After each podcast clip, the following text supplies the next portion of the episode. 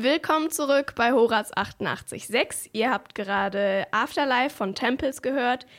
Äh, und wir haben gerade unser Quiz zum Thema Halloween äh, durchgeführt.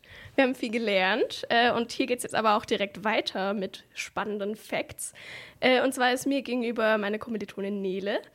Äh, und die erzählt uns heute was zum Tag der Toten.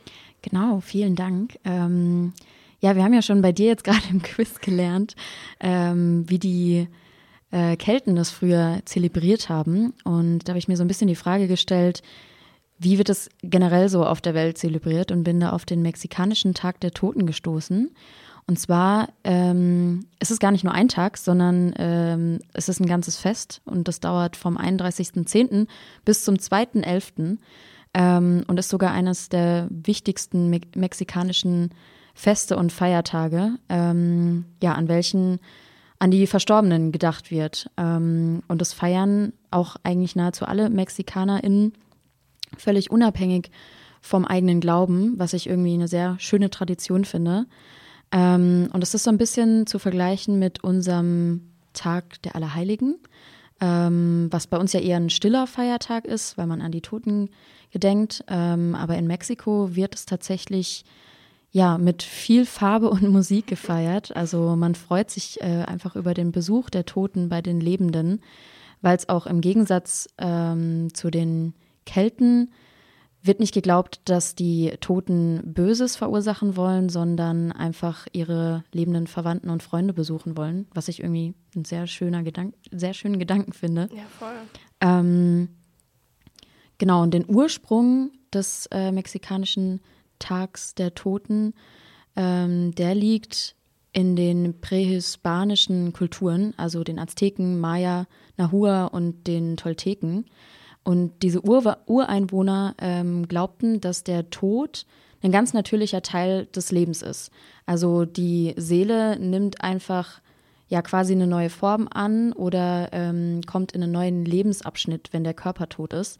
Ähm, das heißt, die Seelen der einzelnen Menschen sind nach wie vor noch Teil der Gesellschaft und verschwinden, sage ich jetzt mal, nicht einfach. Wie genau der Tag der Toten zelebriert wird, hängt tatsächlich sehr von der Region in Mexiko ab und aber auch von den Bräuchen innerhalb der Familie.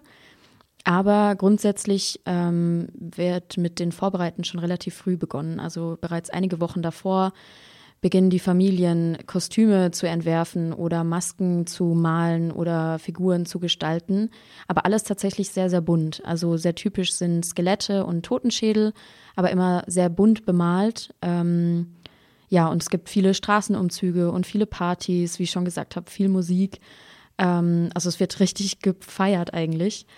Ähm, und großer Teil des Festes ist auch äh, das Ablegen von Gaben als eine Art ja, Willkommensgeschenk für die Verstorbenen.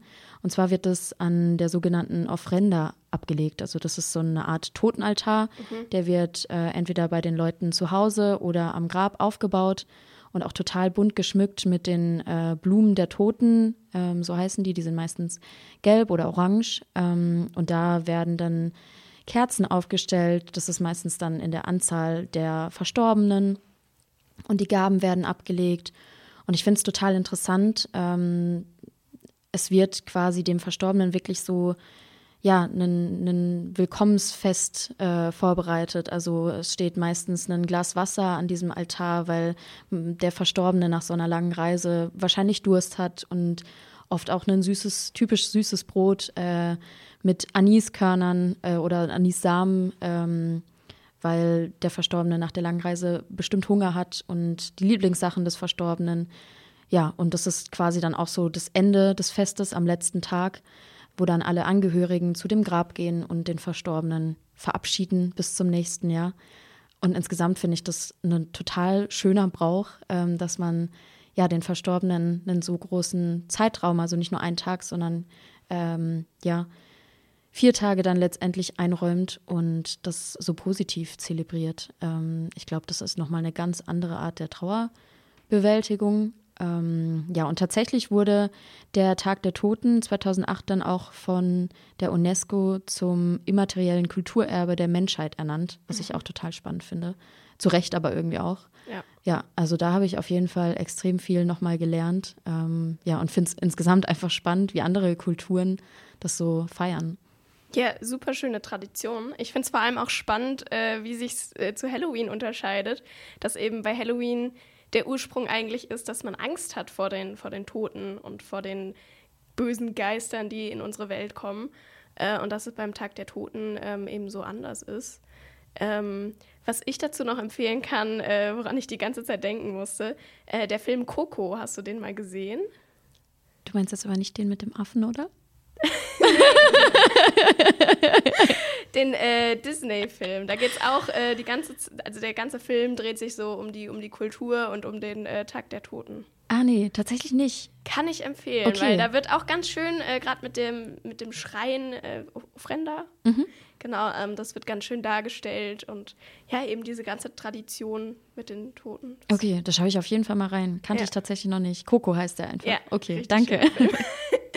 Ja, äh, wir haben auf jeden Fall viel gelernt schon mal. Ähm, jetzt geht's hier weiter mit äh, Dermi von Beach Fossils. Danke nochmal, Nele, für deinen Sehr schönen gerne. Beitrag.